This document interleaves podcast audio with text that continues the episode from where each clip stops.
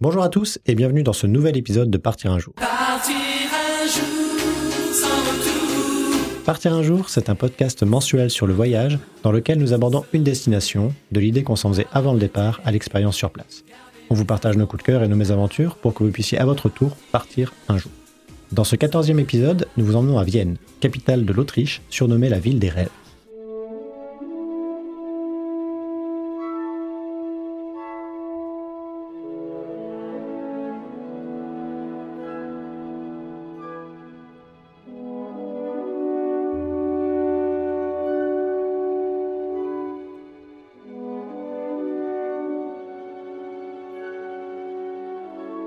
Alors Vienne, nous l'avons découvert en hiver, début février. L'idée était d'arriver juste avant les fêtes de fin d'année pour découvrir la ville sans la foule des gens qui se pressent euh, justement euh, à l'occasion des fêtes. On avait prévu 4 jours à Vienne, sauf que notre avion a été annulé à cause de grève à Bruxelles. Du coup, on a dû attendre le jour suivant pour prendre l'avion et on a eu donc plus que 3 jours à passer à Vienne. Ça a un peu réduit notre séjour. Je pense que le choix de Vienne s'est fait principalement parce qu'il s'agissait de la ville de Sissi, impératrice d'Autriche. En tout cas, pour moi, c'était une des grandes raisons du voyage. Moins pour moi. Mais Sissi, c'est pas la seule figure historique qui a foulé le sol viennois. On peut citer Freud, Mozart ou Lénine, par exemple, hein, pour n'en citer que quelques-uns. Et la ville possède de nombreux atouts qui sont autant de raisons pour y passer quelques jours. J'étais très impatient de découvrir Vienne. J'imaginais un petit peu la ville à l'image de Prague, comme on est dans l'Empire austro-hongrois. Et euh, je mourais d'impatience de découvrir la ville de Sissi, impératrice d'Autriche. Sissi, c'est toute mon enfance. Je voyais les films avec ma grand-mère à répétition, elle les connaissait par cœur. C'est vraiment une Madeleine de Proust. Du coup, je pense que mes attentes étaient un peu hautes et euh, Vienne me laisse une très légère déception. Alors la ville est magnifique, là-dessus il n'y a rien à redire, les bâtiments sont superbes, mais elle est également beaucoup plus imposante que Prague où j'ai trouvé un côté plus intimiste. Peut-être parce qu'à Prague on circule dans des ruelles un petit peu plus étroites, moins d'artères par rapport à Vienne. Ensuite, si si, je pensais naïvement que c'était un aspect un petit peu annexe de la ville, quelque chose que bah, seuls les initiés ayant vu les films euh, connaissent. Alors que pas du tout, la ville mise énormément sur l'histoire de l'impératrice, jusqu'aux boutiques de souvenirs qui regorgent de merchandising euh, autour du personnage. Donc tout ça fait que j'étais un petit peu déçue de ma visite, mais c'est vraiment un ressenti personnel. Et objectivement, la ville est vraiment très belle. C'est marrant que ça t'ait déçu l'omniprésence de Sissi parce que j'aurais cru justement que c'était quelque chose qui pouvait te plaire. Oui, ben, j'étais heureuse euh, d'en apprendre plus sur l'impératrice, mais euh, c'était un petit peu trop. Je pense qu'il le pousse beaucoup trop loin. Moi, ce qui m'a marqué dans ma découverte de Vienne, c'est vraiment la démesure des bâtiments. Dès qu'on arrive dans la ville, dès qu'on marche dans ces rues, on est vraiment entouré de ces bâtiments énormes. Et je pense que la dernière fois qu'une ville m'a fait ça, c'était Las Vegas. Alors ça vous donne un peu une idée de, ce à quoi il faut s'attendre avec Vienne. Tout est vraiment immense, y compris les boulevards. Et comme tu l'as dit, la ville est, est vraiment très étendue, alors que je m'attendais à trouver une ville plus proche de Prague, un peu comme toi d'ailleurs. Et ça, ça m'a un peu déçu. Maintenant, Vienne et Prague, en fait, n'ont pas grand-chose à voir l'une avec l'autre. Si Vienne est un peu moins séduisante, je pense que j'ai quand même pris beaucoup de plaisir à la découvrir, surtout son histoire impériale, et à, chercher Sissi aux quatre coins de la ville. C'est vrai que Sissi est partout, notamment euh, à Schönbrunn, qui est euh, certainement la visite phare de Vienne, euh, l'ancien château impérial, la résidence d'été, qui est absolument immense. Mais je pense que mon vrai coup de cœur pour Vienne a été le musée du Belvédère et les tableaux de Klimt. Le baiser était vraiment une très belle œuvre à voir et j'ai vraiment aimé cette visite. Oui, moi je pense que mon coup de cœur, ce serait plutôt euh, le Prater, donc euh, cette fête foraine qui est installée toute l'année un peu à l'écart du centre-ville, et qui a servi de décor à des films comme Tuer n'est pas joué, donc un James Bond, ou euh, Au troisième homme, avec Orson Welles. Je trouve que c'est un peu un passage obligé pour tout cinéphile qui se respecte, et c'était vraiment chouette de découvrir comme ça la fête foraine, c'était très différent du reste de Vienne. Bienvenue en Autriche. Allez, venez.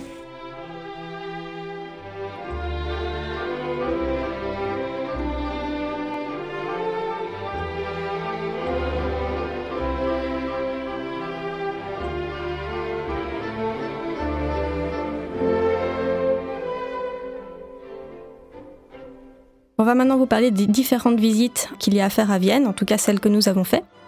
Donc je l'ai dit, la première visite à laquelle on pense c'est Schönbrunn, l'ancien château impérial des Habsbourg. Donc il a été construit à la fin du XIIe siècle. On peut visiter le château et le parc. Il faut savoir que l'accès au parc est gratuit. Maintenant, tout ce qui se trouve dans le parc et le château, euh, tout le reste est payant. Mais il y a de nombreuses visites à faire. Déjà dans le parc, il y a des statues, des monuments, plusieurs fontaines, dont la fontaine de Neptune qu'on voit face au château qui est très imposante. Il y a des serres victoriennes, un labyrinthe. La Gloriette, c'est le bâtiment qui se situe sur la colline en face du château. de laquelle on a une très belle vue justement euh, sur le domaine, un jardin zoologique, l'orangerie où on peut écouter des concerts classiques, le musée des carrosses impériaux, et euh, je pense que j'en oublie. Moi, je pense pas. Je pense pas. mais- il y a sans doute un que j'ai oublié. Alors par contre, il y a beaucoup de visites à faire dans le parc et dans le château. Il faut savoir que tous les accès aux différents éléments sont payants. C'est quelque chose qu'on a constaté à Vienne. Il y a énormément de petits tickets d'entrée pour euh, chaque activité. Ça donne vite une impression de devoir payer cher, alors que quand on fait l'addition, on se rend compte que on est sur le prix que serait un pass assez normal pour une visite de ce type. Mais le fait d'avoir toutes ces petites sommes séparées, on a l'impression de devoir sortir plus souvent son portefeuille et euh, je sais pas, ça m'a laissé une impression un petit peu spéciale par rapport aux visites qu'on a fait. Donc nous du coup pour le château, on avait pris le billet Sissi, qui est un billet combiné pour les différentes euh, résidences de l'impératrice. Donc dans le château, ça donne accès au grand tour qui permet de voir 40 salles. C'est le plus grand tour possible dans le château et on ne l'a pas regretté parce que euh, c'est dans les salles supplémentaires qu'on a vu la salle bleue, qui est une salle euh, en boiserie qui a été sculptée pour reproduire une porcelaine chinoise. Donc le bois est blanc avec euh, des reliefs peints en bleu dedans. C'est vraiment très beau, un, beau travail. euh. C'est vraiment la salle qui m'a le plus marqué dans le château. Donc le site du château annonce une visite de 40 à 50 minutes, mais c'est un petit peu optimiste. Nous, on a largement dépassé l'heure de visite. Un audioguide est inclus, qui est assez classique, pas de grande surprise de ce côté-là. Il faut savoir que l'audioguide est également téléchargeable gratuitement sur les smartphones si vous n'avez pas envie d'avoir la machine en plus. Donc bien évidemment, on a l'histoire de Sissi qui est mise en avant avec euh, tout l'arc, avec sa belle-mère Sophie, qui a la réputation d'avoir beaucoup fait souffrir l'impératrice, mais également Marie-Antoinette, qui était une Habsbourg et qui a donc euh, grandi dans ce château. On peut voir plusieurs portraits d'elle euh, au fil de la visite. Un petit détail qui nous a un petit peu déçus, c'est que les photos sont interdites dans le château, donc euh, on peut juste en profiter avec les yeux et essayer de garder le plus de souvenirs avec nous. Si vous pouvez, évitez de marcher dans les pelouses. Le parc est assez agréable d'ailleurs, même en hiver. Il s'agit de, de jardins à la française. Nous, on est monté jusqu'à la Gloriette, effectivement, euh, donc cet édifice néoclassique euh, dans lequel on trouve un petit café, pour avoir la belle vue sur le château. C'est à peu près la seule chose qu'on a fait. Après, on s'est promené dans les allées, mais on n'est pas allé voir le zoo ni la palmeraie, donc la, la serre à palmier qui est un peu plus loin, euh, dont l'entrée est encore un, ticket séparé. On a préféré laisser ça de côté, surtout que après les serres de Laken et de Kew Garden, on en avait déjà vu des, des pas mal. Donc après Schönbrunn, vous aurez peut-être envie de découvrir comme nous l'autre demeure des Habsbourg, à savoir le château de Hofburg. Ou pas, vous en aurez peut-être déjà assez vu sur la famille euh, de Sissi, mais nous on a préféré continuer, surtout qu'on avait le billet Sissi qui permettait d'aller voir les deux. Hofburg, c'était la résidence d'hiver de la famille impériale. Elle se situe en plein centre-ville, en plein cœur de Vienne. Comme Schönbrunn, on est dans la démesure, hein, donc euh, le château compte plus de 2600 pièces, il y a 18 ailes différentes, mais tout n'est évidemment pas ouvert au public. Aujourd'hui, il y a surtout des musées à l'intérieur. On trouve aussi l'école d'équitation espagnole, il y a un centre de congrès, euh, le siège du gouvernement autrichien, mais ça, ça ne concerne pas vraiment les visites. Pour l'anecdote, la place devant le château, donc l'Eldenplatz, est connue pour avoir été le lieu choisi par Hitler pour proclamer l'annexion de l'Autriche au Troisième Reich. Mais le plus intéressant se trouve évidemment à l'intérieur du château, donc avec le musée Sissi, et étonnamment le musée de l'argenterie. Euh, C'est quelque chose qu'on ne s'attendait pas forcément à voir. De toute façon, c'était aussi compris dans le billet Sissi qui, regroupait donc les différents musées. Et euh, c'est un véritable labyrinthe. Il y a un audioguide qui aide à s'y retrouver un peu et à identifier les pièces les plus importantes parce que sinon il y en a partout. Et au départ, moi je pensais pas trouver un quelconque intérêt à la vaisselle en porcelaine et au couvert en argent. Mais il faut quand même avouer que l'audioguide et les descriptions écrites à côté des objets donnent droit à des anecdotes historiques qui sont assez amusantes. On arrive ensuite au musée Sissi, qui est bien sûr la pièce de résistance. Il retrace toute la vie de l'impératrice, avec la promesse de démystifier le personnage pour en donner une image plus proche de la réalité. Au final, je suis pas sûr que la promesse soit tenue, mais le musée donne au moins l'occasion de découvrir plusieurs aspects du personnage. Ça va de sa rébellion contre le cérémonial de la cour, euh, que l'on voit notamment dans les films avec Romy Schneider, à son culte de la beauté qui est peut-être moins connu, euh, sa passion pour le sport et ses diètes assez spéciales. On aborde autant les côtés agréables que les côtés plus sombres de sa personnalité. Et la visite se poursuit avec euh, les appartements impériaux qui font un peu redite avec ce qu'on a déjà vu à Schönbrunn. Mais bon, il y a quand même des choses intéressantes, notamment la salle de gym. Nous, on n'a pas vraiment eu de chance parce que quand on était, bah, la salle de gym était en travaux, donc ils avaient enlevé tous les instruments qu'il pouvait y avoir habituellement là. Et c'est un peu, un peu une déception. Moi, c'est vrai que j'attendais beaucoup de voir cette fameuse salle de gym avec cette paire d'anneaux euh, fixés euh, au plafond. De ce que j'en ai lu, euh, toutes les personnes qui l'ont vu ont trouvé euh, l'endroit assez intéressant. C'était assez unique pour l'époque. Je pense que c'était une des premières salles de gym euh, qu'on pouvait voir, même à, à l'intérieur d'un château. Donc, de toute façon, c'était vraiment une pièce unique. On n'a vraiment pas eu de bol sur ce coup-là. Pour terminer avec les visites liées à Sicile, il reste la crypte des Capucins, qui renferme les sépultures des Habsbourg depuis 1633. Euh, Donc c'est une visite un peu plus lugubre, mais comme nous sommes des adeptes des visites de cimetières, on ne pouvait pas rater euh, celui-là. La nécropole présente des tombeaux richement décorés, et dans la crypte de François-Joseph, le mari de Sissi, on peut voir euh, le tombeau de l'impératrice. Il faut savoir que la crypte est toujours en activité. Euh, le dernier enterrement a eu lieu en 2011 avec l'ancien prince héritier et homme politique européen Otto Habsburg. Je m'attendais pas du tout à voir une tombe aussi récente dans la crypte, mais euh, il y a toujours des personnes qui s'y font enterrer aujourd'hui. En fait, la visite vaut surtout pour le tombeau de, de Sissi et de l'empereur François-Joseph, parce que bon, sinon c'est tous des tombeaux. On a un plan pour un peu identifier chacun d'entre eux. Ça reste très abstrait en fait pour nous euh, ou pour quiconque ne connaît pas vraiment l'histoire de la famille autrichienne. C'est pas forcément une visite obligatoire. C'est vraiment si on veut compléter euh, le tour Sissi euh, de Vienne. Nous avions également voulu aller visiter l'église Saint-Charles-Borromée où Sissi se marie dans les films. Donc, faut savoir qu'historiquement, l'impératrice euh, s'est mariée dans l'église des Augustins. L'église Saint-Charles-Borromée qui euh, a visiblement un superbe bas-relief, mais un droit d'entrée de 8 euros nous a fait changer d'avis. Et nous sommes contentés d'admirer l'extérieur qui est quand même plutôt joli. Mais bon, euh, dans le centre historique de Vienne, je me demande quel bâtiment n'est pas beau à, regarder. Si vous avez envie de faire la visite, sachez que dans les 8 euros est compris l'accès à un ascenseur qui permet d'admirer les fresques de plus près. Et euh, pour les adeptes, sachez que des concerts classiques ont également régulièrement lieu dans l'église. Ça peut être une autre manière de visiter. Enfin, pour être complet, notez aussi qu'il existe une statue de l'impératrice qui est visible dans le Volksgarten, ce parc juste à côté du Burgtheater. On voulait absolument la voir, je sais pas pourquoi, on avait un peu de temps, donc on s'était dit qu'on allait aller la voir. On a beaucoup cherché dans le parc, alors que finalement elle était juste dans un coin. Et bon, bah, c'est juste une statue, donc euh, c'est très anecdotique. Mais c'est une des rares statues de Sissi qu'on a pu voir dans la ville. Oui, il faut savoir qu'il n'y a pas beaucoup de statues de l'impératrice parce que de son vivant, elle se tenait très loin euh, des activités de la cour et euh, le public ne la connaissait pas du tout. Et c'est à sa mort qu'on a commencé à, à voir qu'on pouvait utiliser euh, sa personnalité pour la communication du palais. Et donc, c'est à ce moment-là que quelques statues ont été faites. Elles sont assez rares, donc. Toujours en centre-ville, vous devriez forcément tomber un moment sur la cathédrale Saint-Étienne, l'édifice gothique le plus important d'Autriche. On la reconnaît facilement parce qu'elle a son toit en tuiles colorées, jaune, vert et noir. C'est très, très reconnaissable. On peut y entrer gratuitement pour observer l'intérieur, mais pas pour en faire le tour. Parce que là, il faut payer un minimum de 6 euros. Et je dis au minimum 6 euros parce qu'en fait, il y a la possibilité de monter dans les tours, mais c'est encore par le biais de billets séparés. Ça se complique un peu. On peut monter soit dans la tour nord, soit dans la tour sud. La tour sud, c'est 343 marches pour arriver à 137 mètres de haut. L'accès coûte 5 euros. La tour nord, elle est moitié plus petite, mais elle dispose d'un ascenseur. Et c'est avec un tarif de 6 euros.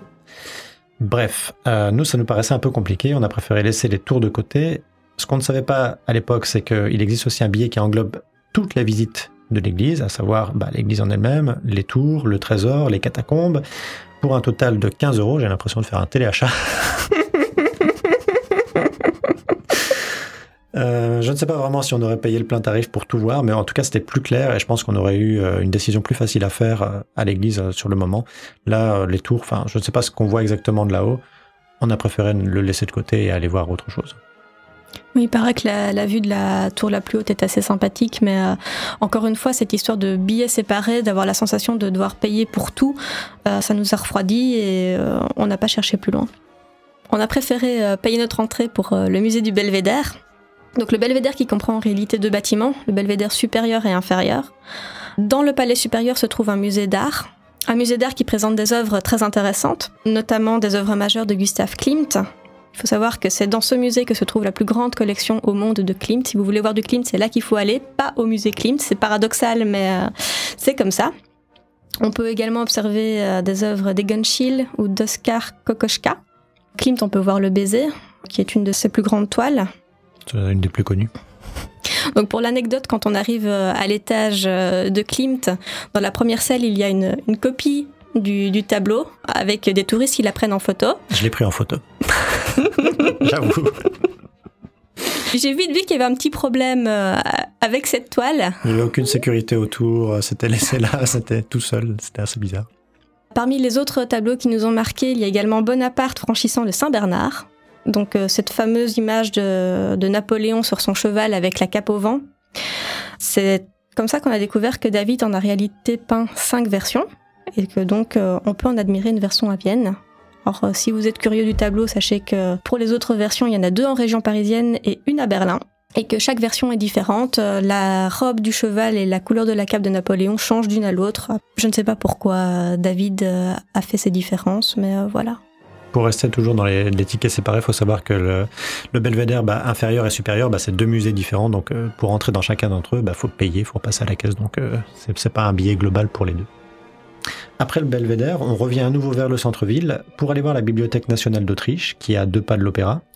Ce n'est pas toute la bibliothèque qui se visite, c'est surtout sa salle d'apparat, qui est en fait une bibliothèque baroque du XVIIIe siècle. Elle renferme plus de 200 000 livres précieux qui ont été écrits entre 1500 et 1850. Il y a aussi une statue de Charles VI, euh, il y a une jolie fresque au plafond, des globes terrestres et célestes.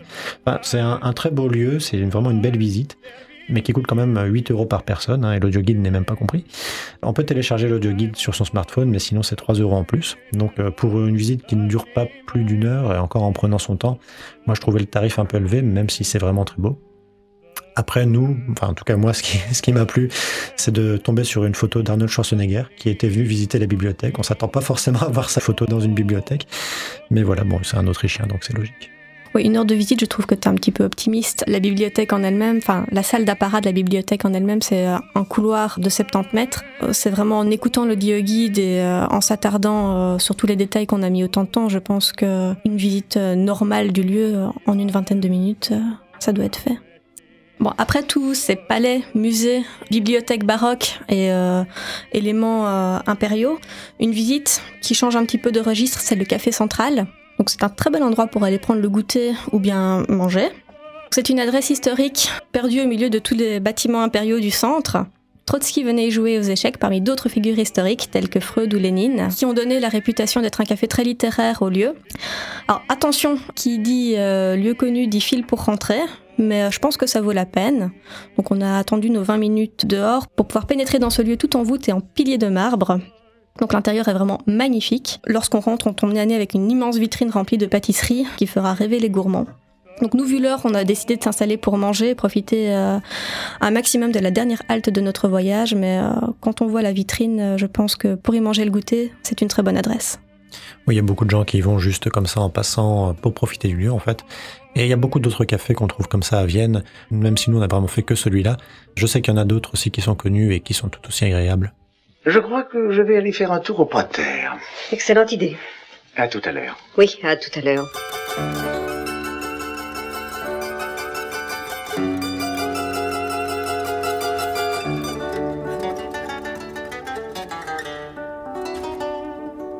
On va terminer avec la visite que j'évoquais dans mes coups de cœur, donc euh, celle qui m'a le plus marqué à Vienne, à savoir le Prater.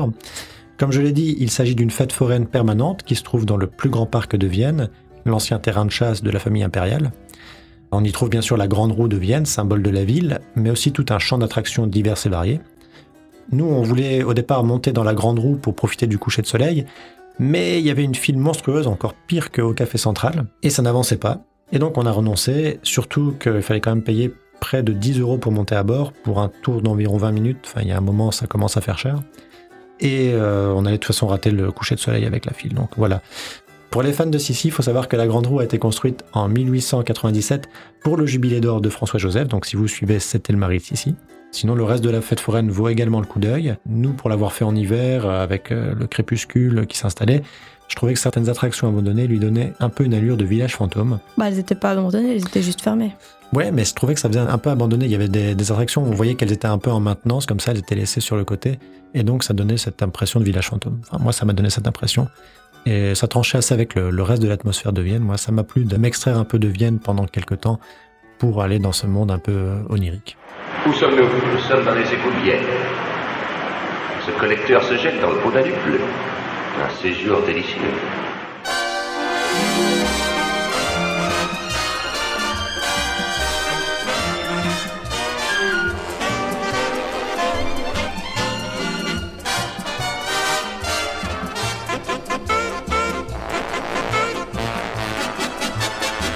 On va passer aux aspects pratiques. Si vous arrivez par exemple en avion comme nous, bah, l'aéroport est à 20 km de la ville et il y a deux trains qui assurent la liaison. Il y a d'abord le City Airport qui, euh, pour un tarif de 11 euros, vous permet de relier le centre-ville en 15 minutes. Ou alors il y a la ligne le S7 qui euh, coûte seulement 4,40 euros. Et là, par contre, il faut 25 minutes parce qu'il y a plus d'arrêts, donc ça prend un peu plus de temps. Nous, on a pris la dernière option. Franchement, on n'était pas si pressé d'aller jusqu'au centre-ville. Même si on a un peu galéré euh, à l'aéroport pour acheter nos tickets, il y a quelqu'un qui a voulu nous aider et qui n'a pas réussi. Je sais qu'il y a une histoire de zone et vraiment l'automate n'était pas clair. Donc si vous avez l'occasion d'aller au guichet, c'est peut-être le plus simple. Par contre, si vous volez avec une compagnie low cost, il est possible que vous atterrissiez à Bratislava.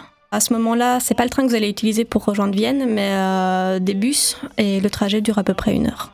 Quand vous arrivez en ville, bah, au niveau des déplacements, ça peut très bien se faire à pied. Le centre-ville, le centre historique, euh, tout ce qui est quartier des musées, tout ce qui est autour d'Ofbourg, bah, ça se fait vraiment très bien à pied. C'est même possible d'aller jusqu'au Prater, qui est un peu plus loin, mais euh, il faut compter 30 à 45 minutes pour le faire à pied en longeant le canal du Danube. C'est encore une jolie balade. Sinon, bah, il faut se reposer sur les transports en commun, donc le métro, le bus, le tram, qui sont quand même bien fournis. Il y a différentes options, même si euh, les prix restent encore un peu chers. Concernant la nourriture, Vienne a de nombreuses spécialités. Alors, il y a le célèbre schnitzel, l'escalope panée, euh, souvent de veau, parfois de porc. Le goulash, le Kaiserschmarrn, ce sont des crêpes sucrées euh, au raisin sec. Évidemment, l'incontournable euh, Apfelstrudel, le strudel aux pommes. Et en boisson, on vous conseille l'Emdudler, qui est une limonade locale. À chaque fois qu'on en a commandé, on avait des, des remarques d'approbation des serveurs qui validaient notre choix. C'était assez amusant. Je sais pas, visiblement, pas beaucoup de monde euh, n'ose l'en prendre, mais euh, c'est un tort parce que c'est vraiment bon. Par contre, oubliez les légumes. Euh, J'en ai vu plus aux USA qu'à Vienne. C'est assez paradoxal, mais on mange mieux aux USA qu'en Autriche. En tout cas, de Ça, notre expérience. C'était notre impression, oui. Ça reste une nourriture qui tient bien au corps, et c'est vrai que parfois, on n'avait pas forcément assez faim pour tout ce qu'on mangeait, et surtout, c'est pas très équilibré. Donc, on garde pas un souvenir gastronomique de, de Vienne vraiment très positif. On s'est dit plusieurs fois que, encore bien qu'on était là en hiver, même si les températures étaient un peu douces, j'aurais aimé quelques degrés en moins pour euh, tenir la nourriture, mais je pense qu'en été, ça doit être euh, très compliqué. Donc vous l'aurez compris, pendant tout le podcast, on a évoqué les prix. On a trouvé le coût de la vie plutôt cher. Toutes les visites sont payantes, c'est pas donné. Et que ce soit le musée du Belvédère ou la Bibliothèque nationale, moi j'ai trouvé les prix assez élevés. Bon, c'est mon ressenti personnel. Et ça se retrouve d'ailleurs aussi dans les restaurants, puisqu'il faut compter environ 15-20 euros pour un plat. On trouve quand même difficilement moins. Euh, je pense également qu'il faut ajouter un pourboire, même si je ne peux pas exactement vous dire combien, parce que les gens avaient l'air toujours beaucoup trop contents de ce qu'on laissait. Donc peut-être qu'on laissait trop, je ne sais pas.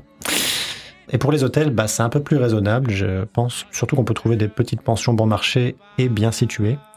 Si vous avez autant de chance que moi, vous allez peut-être vous réveiller à 3 heures du matin plein de piqûres parce qu'une petite bête vous aura dévoré. Mais sinon, euh, vous devriez trouver votre bonheur sans trop de mal. Attention tout de même aux périodes d'affluence, euh, comme les fêtes de fin d'année, hein, durant lesquelles euh, il peut devenir compliqué de trouver des logements bon marché. Mais sinon, je pense qu'on trouve un peu de tout à Vienne, même si c'est parfois un peu plus excentré. Concernant la langue, en Autriche, on parle allemand. Donc, euh, si vous maîtrisez cette langue, tant mieux pour vous. Sinon, l'anglais est relativement répandu. C'est parfois un anglais assez basique, mais on s'en sort assez facilement. Et de manière générale, les Viennois sont assez enclins à vous aider. Si vous semblez perdu dans la rue, moi j'ai trouvé qu'ils étaient plutôt accueillants. Sauf peut-être dans les restaurants où l'accueil était parfois un peu froid. Mais bon, il faut dire que dans beaucoup de restaurants où on est allé, euh, ils étaient bondés, donc euh, c'est vrai qu'ils n'avaient peut-être pas le temps toujours de s'occuper de nous. Par contre, le bon côté de Vienne, c'est qu'on ne nous a jamais refusé une table. Généralement, on nous disait qu'on pouvait rester si on libérait la table dans 45 minutes euh, pour une réservation qui venait après. Mais on nous fermait jamais la porte au nez. Et je précise ça parce que on a eu une expérience euh, cet été en France où c'était exactement l'inverse. Donc, euh, je trouve qu'à Vienne, ils ont au moins une faculté d'adaptation qui était plus importante. Et je trouve que en tant que touriste, c'est plus agréable. Concernant les formalités, l'Autriche est dans Schengen, donc euh, ça facilite forcément beaucoup les voyages. On est euh, dans l'euro, pas de problème de monnaie.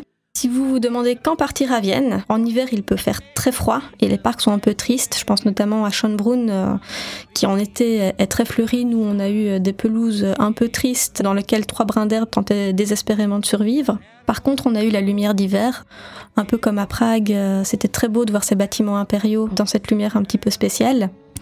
Et comme je l'ai dit, je n'imagine pas manger des spécialités locales en pleine canicule. Je pense que je meurs, j'arrive plus à me lever.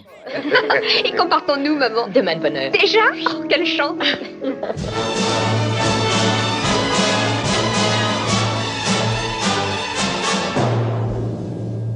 Donc reste la grande question, euh, est-ce qu'on y retournerait? Personnellement, c'est compliqué. Comme je l'ai dit, je n'ai pas été complètement enchantée par Vienne, mais je ne peux pas m'empêcher de regretter de ne pas avoir été visiter l'opéra. Ça s'est joué à pas grand-chose, mais on n'a pas eu de chance, euh, on a raté la visite, ni d'avoir plus de temps à passer dans le quartier des musées qui a vraiment l'air très intéressant.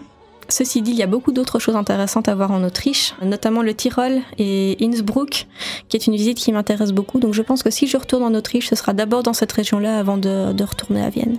Ouais, je suis assez d'accord avec toi. J'aurais tendance à privilégier une visite ailleurs en Autriche plutôt que de retourner à Vienne. Ça n'a pas été le coup de foudre. Hein. On peut pas avoir le coup de foudre avec toutes les villes. Euh, avec Prague, ça l'a été, mais là non. C'est comme ça. Il y a certaines villes qui vous plaisent plus que d'autres. À vous de voir si celle-là vous plaît. D'autant qu'elle vient d'être euh, élue la ville la plus agréable où y vivre, donc peut-être qu'on est passé à côté de quelque chose et que pour vous, euh, le charme opérera. Voilà, c'est tout ce qu'on avait à dire sur Vienne. Au cas où nous n'aurions pas répondu à toutes vos questions, bah, vous pouvez toujours nous les poser sur nos blogs respectifs. Moi, c'est sur notovoyageur.eu. Toi, Aurélie, c'est sur Soupdepuce.fr avec des tirets. Nous espérons que cet épisode vous a plu, et si c'est le cas, bah, n'hésitez pas à vous abonner au podcast via Apple Podcast ou via notre flux RSS. D'ailleurs, si vous pouviez nous laisser quelques étoiles ou un commentaire sur Apple Podcast au passage, bah, ça nous fait toujours plaisir et ça nous aide beaucoup. Et nous vous donnons rendez-vous le mois prochain pour un nouvel épisode qui portera cette fois sur la Drôme, en France. D'ici là, bon voyage Bon voyage.